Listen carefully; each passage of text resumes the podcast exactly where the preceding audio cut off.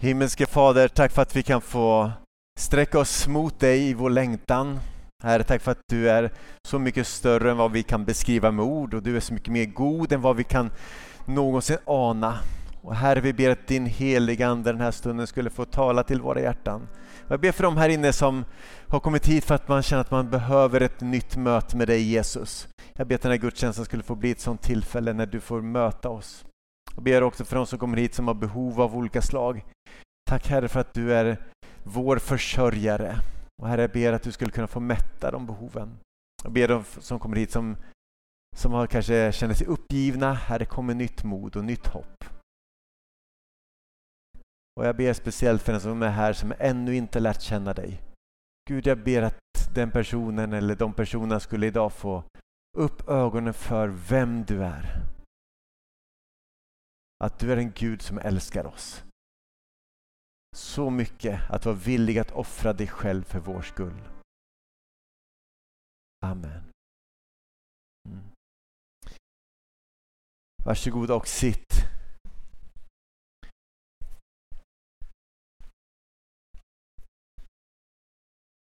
Vi ska börja med att jag hälsade på ett par vänner här i början av gudstjänsten som var från Ukraina som kommit hit och här idag, och eftersom jag inte kan någon ukrainska tänkte jag säga välkomna hit och Gud välsigna er. Ja, vi har ett nytt försök på den här.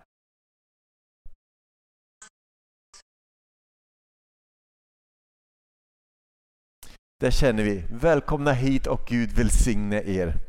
Och är det någon som talar ukrainska eller ryska så får ni gärna säga till, så ska vi ordna så att ni får träffas. Annars är det svårt med kommunikationen. I veckan, om ni som har sydsvenskan, ni kunde läsa tror jag det var igår, om Lydia Lillegren. Hon spelar Malmö FF och hon blev utsedd till turneringens bästa spelare, vilket inte är en liten grej.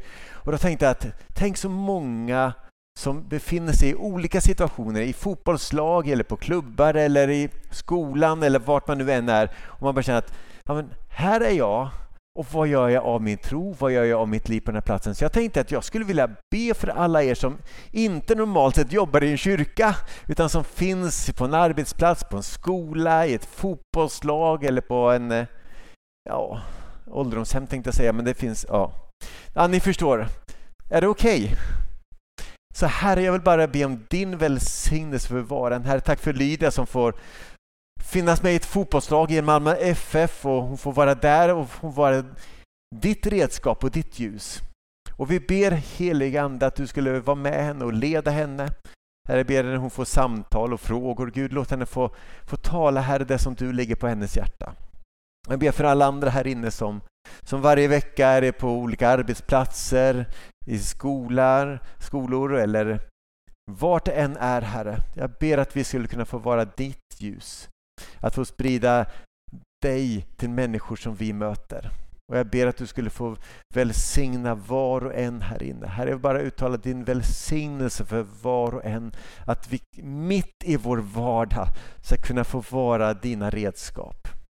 Det största är inte när vi får bli använda av dig i kyrkan, utan när vi, där vi är, var vi än är, kan få vara dina redskap. Så jag ber om din välsignelse, vare sig man kör buss eller är på ICA eller i skolan eller vad den kan vara. Jag ber om din välsignelse. I Jesu namn. Amen. Vi har precis påbörjat en ny serie förra veckan. Det var ju som sagt nyårsdagen, vilket var första dagen på året, och det var en utmaning att predika för alla som hade varit uppe till både 2 och 3 på natten. Men det gick bra. Jag tyckte det var kul i alla fall. Och jag fick många efteråt som sa att det här är så viktigt. Så vi kommer fortsätta att tala om det som jag påbörjade då. För då ställde jag en fråga till oss. Vad är det som ligger överst på din lista? Om man nu tänker på att vad skulle jag vilja se det här året? Vad ligger överst på din lista då? Vad är det som du tycker att det här är det viktigaste? Och jag ställer frågan då att är det samma sak som ligger överst på Guds hjärta? Eller om man skulle kunna formulera om det genom att säga att brinner du för det som Gud brinner för? Ja, det kan ju du själv fundera på och bäst kanske själv svara på. Och vi talade om att Gud älskar människor. Han vill förvandla människors liv och att det är det som ligger på Guds hjärta. Att han vill komma in i människors liv och han vill vända upp och ner. Han vill förvandla människor både inifrån och ut. Han vill komma in och göra någonting nytt i våra liv. När Jesus gick omkring på jorden så står det att han botade sjuka. Han befriade människor från onda andar. Han konfronterade de religiösa ledarna. Han gick på vatten. Han gjorde ett maten så att 2 fiskar och 5 bröd kom att räcka till 5000 män. Och så mötte han människor med respekt och med kärlek. Han förvandlade överallt människors liv. Och jag tänkt ibland så här att när Jesus kliver fram och vid ett tillfälle botade en man som hade varit lam sedan födseln. Alltså vilken förvandling i den personens liv. Den personen har ett före och ett efter. Att jag levde i 40 år, jag kunde inte gå, eller 28 år, jag kunde inte gå, jag hade ingenting. Men så kom Jesus och allting förändrades. Jesus förvandlade mitt liv. Och det fick de här personerna att också inse att Jesus är nog bara mer än en mirakelgörare. Han är Gud själv. Och det här ser man hur det är, hur Jesus han förlät synder, han öppnade blindas ögon och slutligen så offrar han sig själv för vår skull så att vi kan få evigt liv. Och när Jesus skulle förklara eller beskriva för lärjungarna vad är det som jag är här? Varför är jag här? Då sa han de här orden: jag har inte kommit ner från himlen för att göra vad jag själv vill, utan för att göra hans vilja som har sänt mig. Och egentligen sa han exakt samma sak sen lite senare, fast i omvänd ordning till sina lärjungar. För han sa så här i Johannes 20:21 att som fadern har sänt mig, det vill säga att göra Guds vilja, så sände jag er. Och så står det att så andades han på dem. Och så sa han, ta emot helig ande. Och jag skulle säga att vi är precis som Jesus, som hans barn. Vi är inte kallade att leva liv där jag ska göra det jag själv vill först och främst. Utan leva mitt liv där jag får göra det han vill. Att söka hans vilja. Och det är ju knepigt om man som Lydia är i ett fotbollslag. Hur gör jag det? Hur lever jag ut hans vilja i fotbollslaget? Eller om jag går i skolan eller om jag jobbar. Hur lever jag ut det här livet som Gud har kallat mig att leva? Hur gör jag? Hur gör jag Guds vilja på den plats där jag är? Och vi kommer återkomma till det lite längre fram i den här serien. Men Jesus han påbörjade någonting som han sen ville att lärjungarna skulle fortsätta att göra. Och som kristna och som Guds församling är idag vår kallelse, och vi brukar sammanfatta den i vår kyrka genom att säga att vi vill leda människor till Jesus. Och sen vill vi hjälpa varandra, vi vill hjälpa oss varandra att följa honom i allt. Och jag tänker att det är bland det viktigaste. Tänk om jag kunde få veta överallt där jag är, alltid, så är mitt mål att tänka, hur ska jag kunna hjälpa en annan människa närmare Jesus?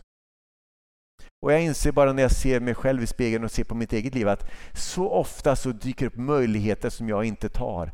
Men tänk om 2023 skulle få bli ett år när vi än mer får hjälpa människor att upptäcka Jesus.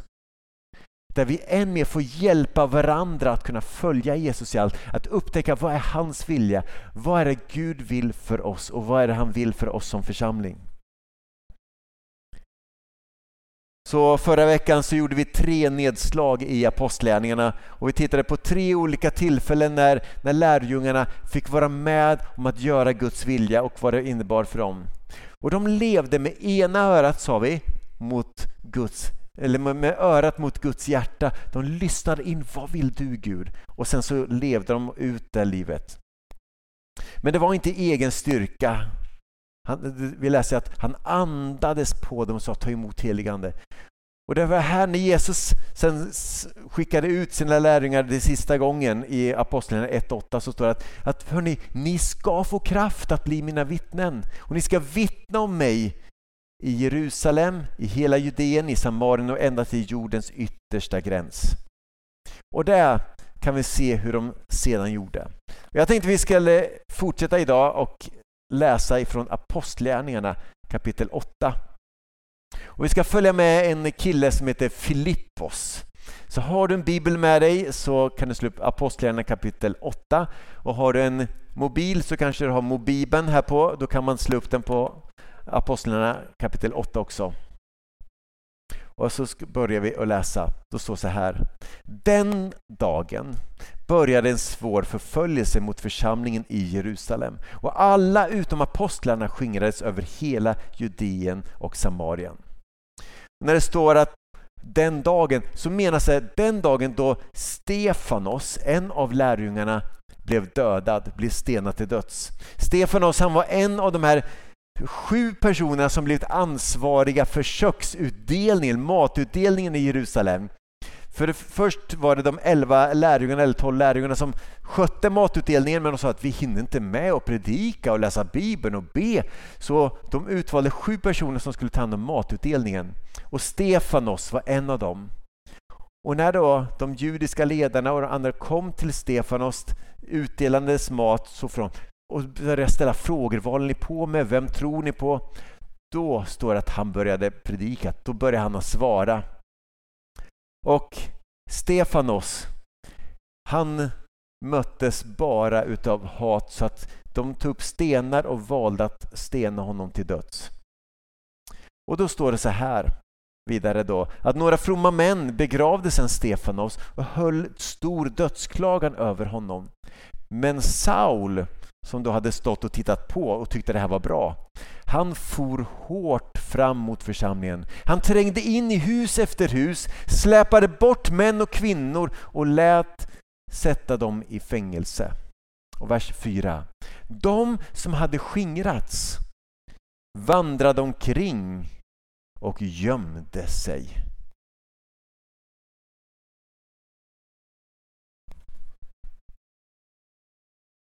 Nej, så står det ju inte. Fast man kan ju tänka sig att det är det man gjort. Det har precis varit en av mina närmsta vänner har blivit slagen till döds. Och nu får jag fly. Det är bäst att gömma sig. Men det står inte så. De som hade skingrats vandrade omkring och predikade budskapet. Och Filippos står det då. Och Filippos är då en man som precis som Stefanos hade blivit utsedd till att sköta matbespisningen. Filippos, han kom nu till huvudstaden i Samarien och förkunnade Kristus för folket där. Han kom till en stad som förmodligen inte hade hört så mycket om Jesus. Kanske lite rykten. Kanske den kvinnan som hade varit vid en brunn hade berättat om Jesus. Men annars så var det en by som inte hade hört om Jesus. Så hade det så att han började förkunna Kristus för folket där. Och alla lyssnade uppmärksamt på hans ord när de hörde honom tala och såg de tecken som han gjorde. Därför att det var inte bara med ord han förkunnade, utan han tänkte att Jesus blev sänd för att både tala om Gud och att bota sjuka. Och nu är jag sänd... Och nu är jag sänd att göra samma sak, så då får jag göra samma sak. Så han predikade, men han bad också. Och då står det så här att ty från många som var besatta får orena andar ut med höga rop. Och många lytta och lama botades. Och det blev stor glädje i staden. Och jag tänker att när Filippos fick vara med om det här, att han hade förut liksom haft ansvar för matborden där och matutdelningen. Men när han kom till Samarien så började han att göra det. Nu ska jag testa att göra det som lärjungarna har gjort nu. Och det Jesus gjorde. Och sen så får han se att de hör, de lyssnar.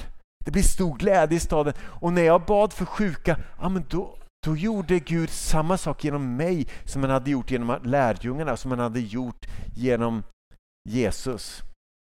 Och vi är sända att komma med ett budskap om hopp. Att det finns mer i livet än det vi kan se. Det finns hopp om en himmel. Och jag önskar bara att tänka att där jag går fram får komma, och det får bli, som det står här då, stor glädje i Malmö. Därför att Niklas gick fram och han gjorde det han skulle göra. Alltså jag önskar att överallt där vi är, i Malmö FF eller på våra arbetsplatser, att överallt där vi kommer, tänk när det blir stor glädje. Därför att vi kan inte hålla tyst med att berätta om Jesus.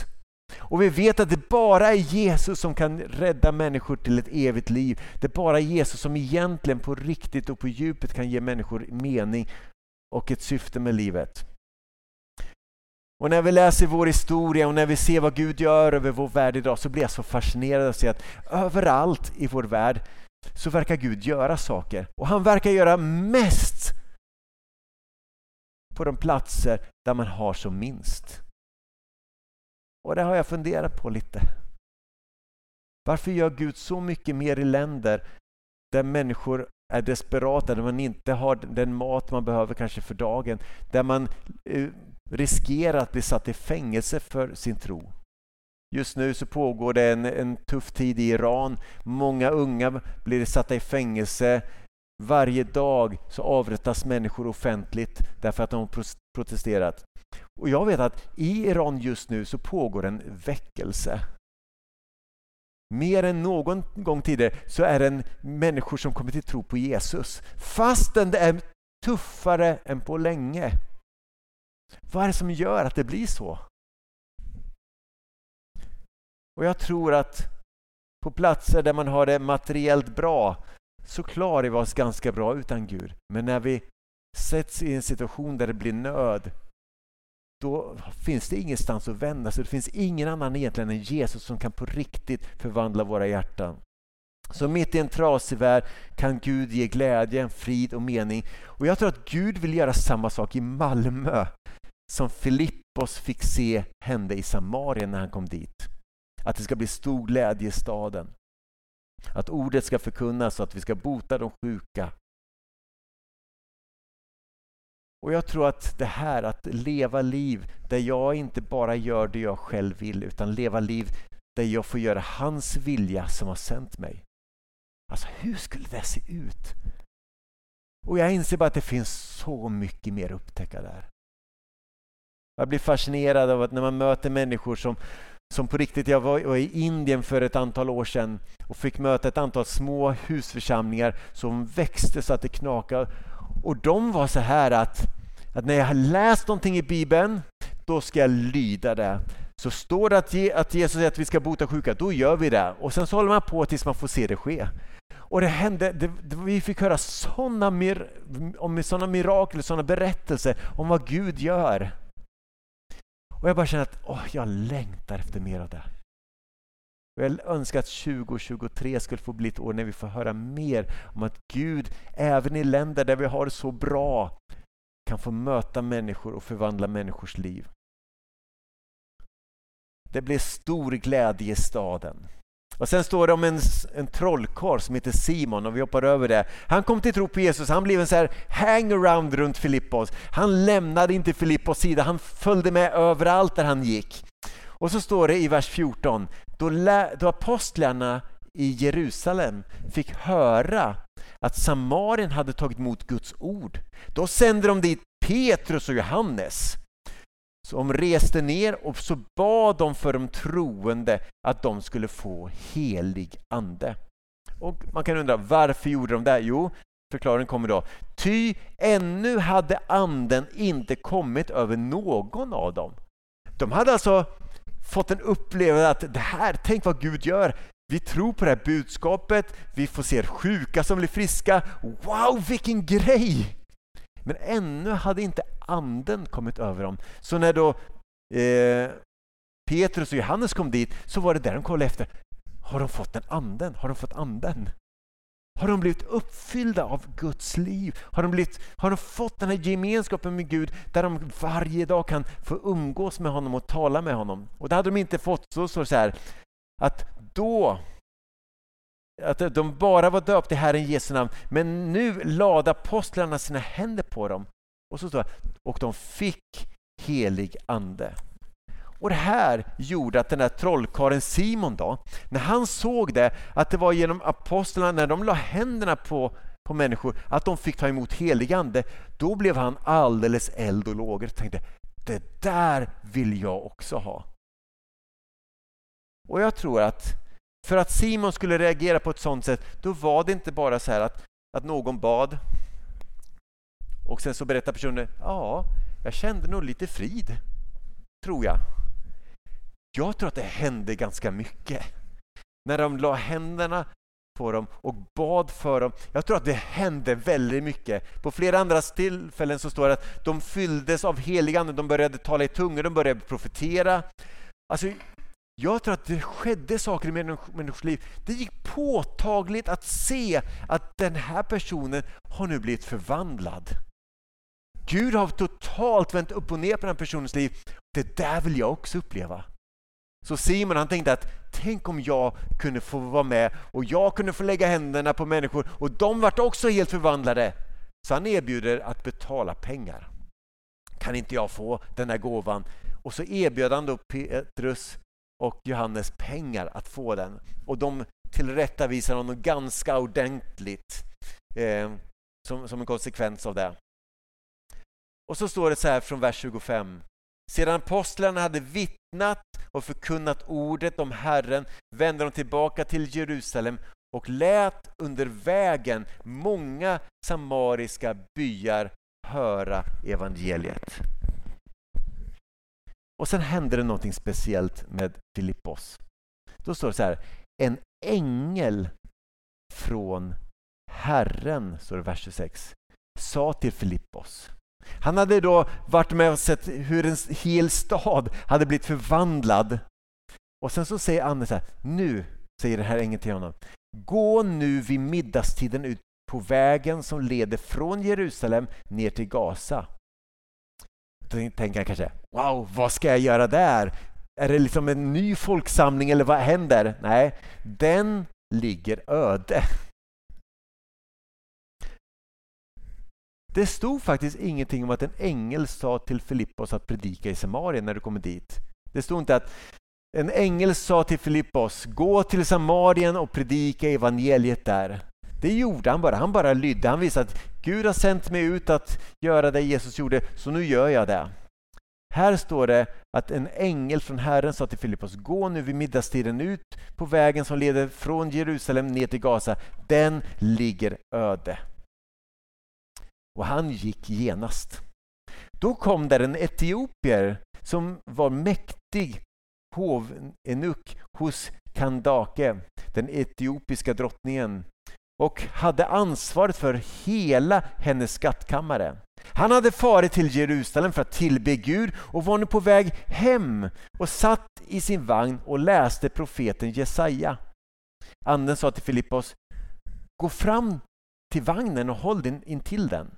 Så Filippos skyndade fram och när han hörde mannen läsa profeten Jesaja frågan, förstår du vad du läser?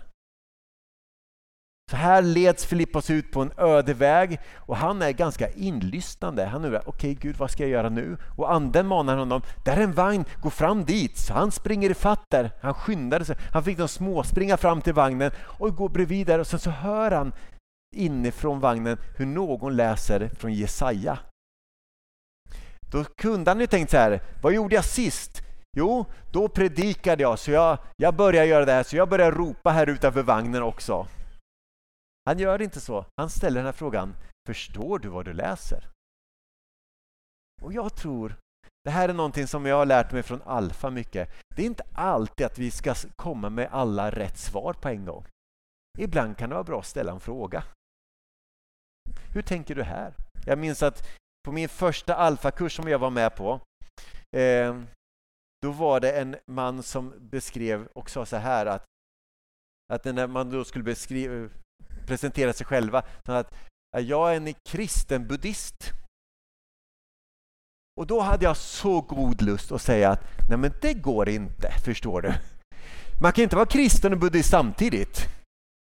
Men då hör jag då en annan i gruppen, jag minns inte vem det var, som var ledare, som säger så här att vad spännande. Det ska bli kul att höra mer om. Jag tänkte, nej, jag måste ju säga att det här går inte. Man kan inte vara buddhist och kristen samtidigt. Det här funkar ju inte.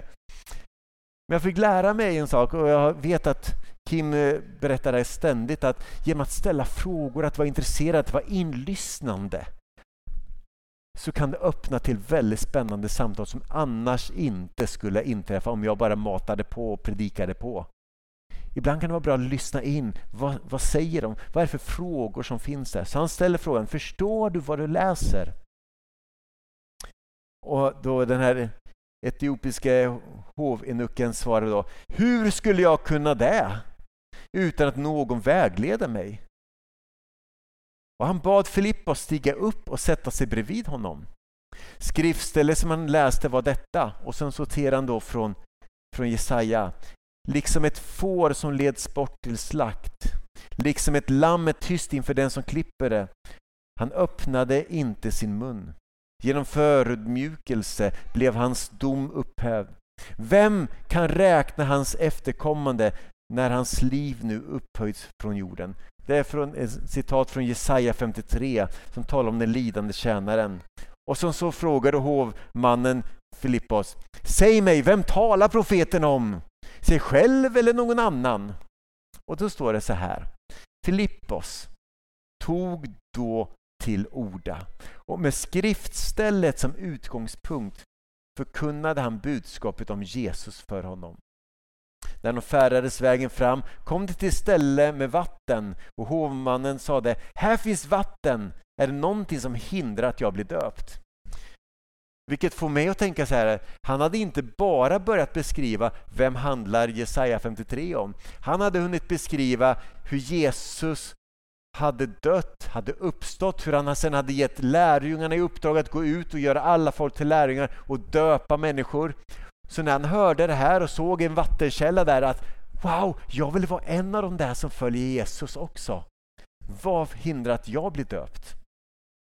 Och dopet blev det första naturliga steget för den här hovmannen när han hade omvänt sig och börjat tro på Jesus. Så han lät stanna vagnen. Och båda två, Filippos och hovmannen, steg ner i vattnet och Filippos döpte honom. När de hade stigit upp ur vattnet ryckte Herrens ande bort Filippos, och hovmannen såg honom inte mer. Han fortsatte sin resa, fylld av glädje. Ännu en person som blir förvandlad av Jesus. Och när man läser apostlarna så är det här budskapet man gång på gång ser, att lärjungarna, de insåg att vi har blivit sända och vi vill nu ge vidare. Jesus var sänd för att göra Guds vilja, inte sin egen vilja. Nu kan vi få leva liv där vi får göra Guds vilja och inte bara vår egen vilja. Och gång på gång ser vi hur människors liv förvandlas. Hur Jesus kliver in i människor, person efter person, och förvandlar deras liv. Och jag längtar efter att det är också det som ska få vara signumet för vår församling, signumet för det som Gud gör i Malmö. Att Gud ska förvandla människors liv. Och jag inser då att så mycket också behöver förvandlas i mitt liv. För varför är det så lätt att vara tyst? Varför är det så lätt att inte ta vara på tillfällena? Varför är det så lätt att mitt liv handlar om min vilja, vad jag vill, och inte om hans vilja, vad han vill? Och jag inser att jag behöver möta Jesus gång på gång.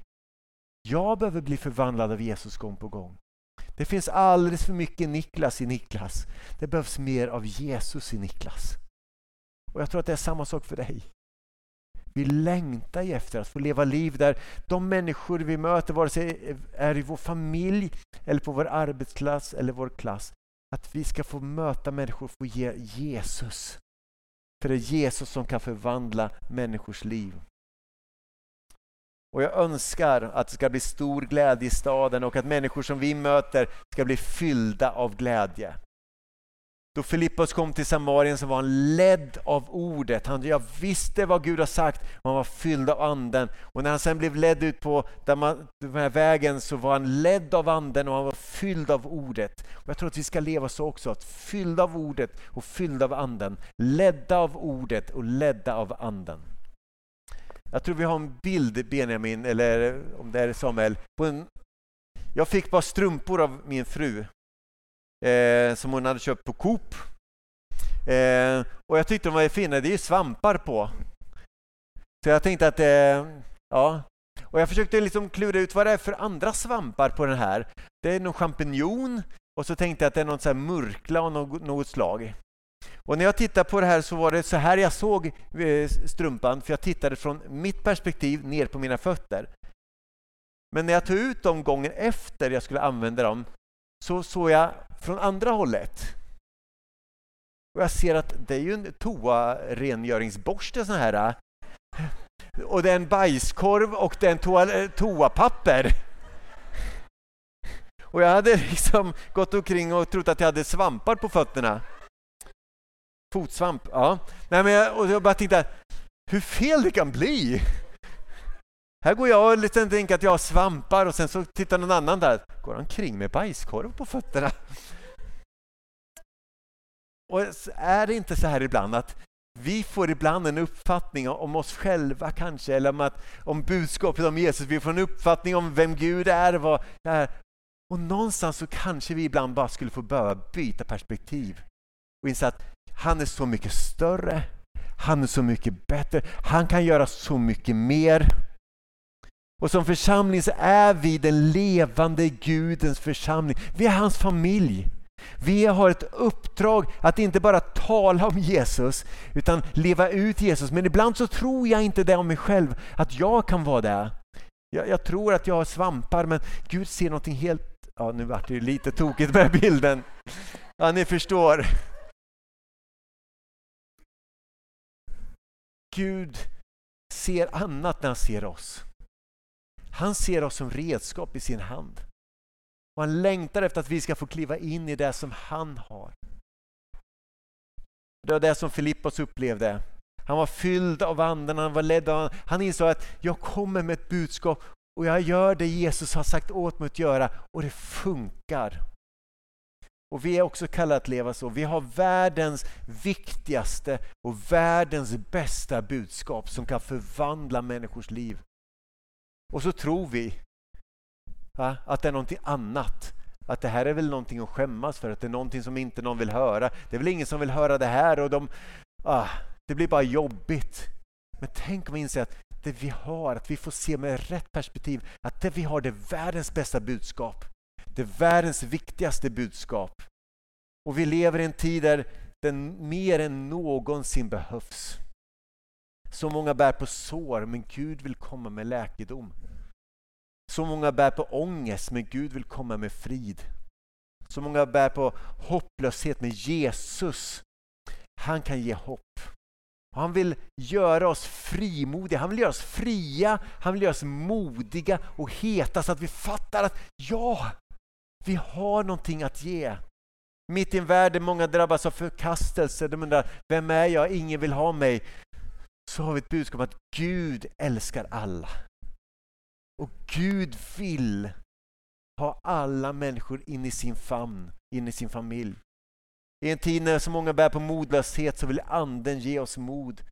Och en tid när så många är vilsna så är det Jesus han som är vägen, sanningen och livet. Han är den som kan leda oss rätt.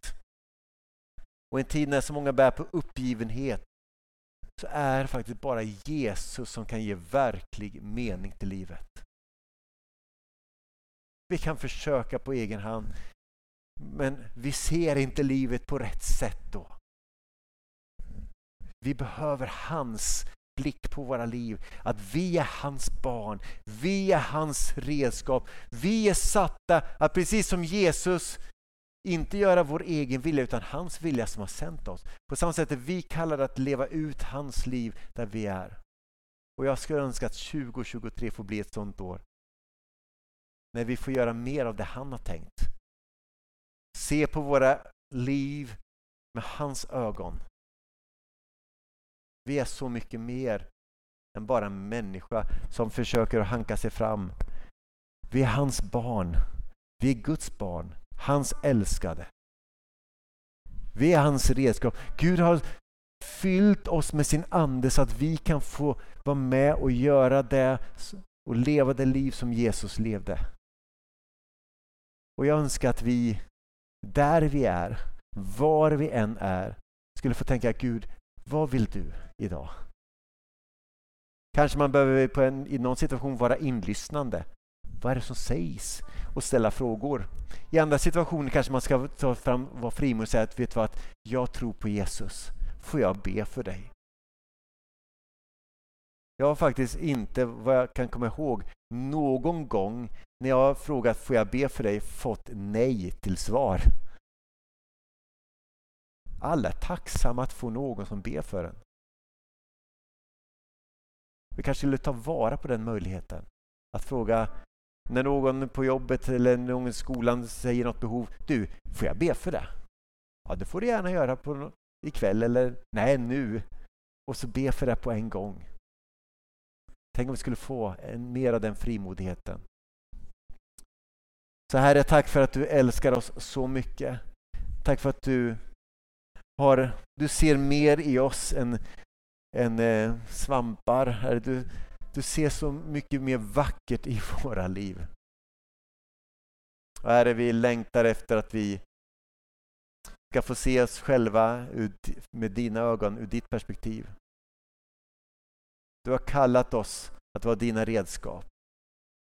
Herre, du har kallat oss att gå ut i den här världen och inte försöka klura ut vad jag vill och göra det som är min vilja, utan göra det som är din vilja.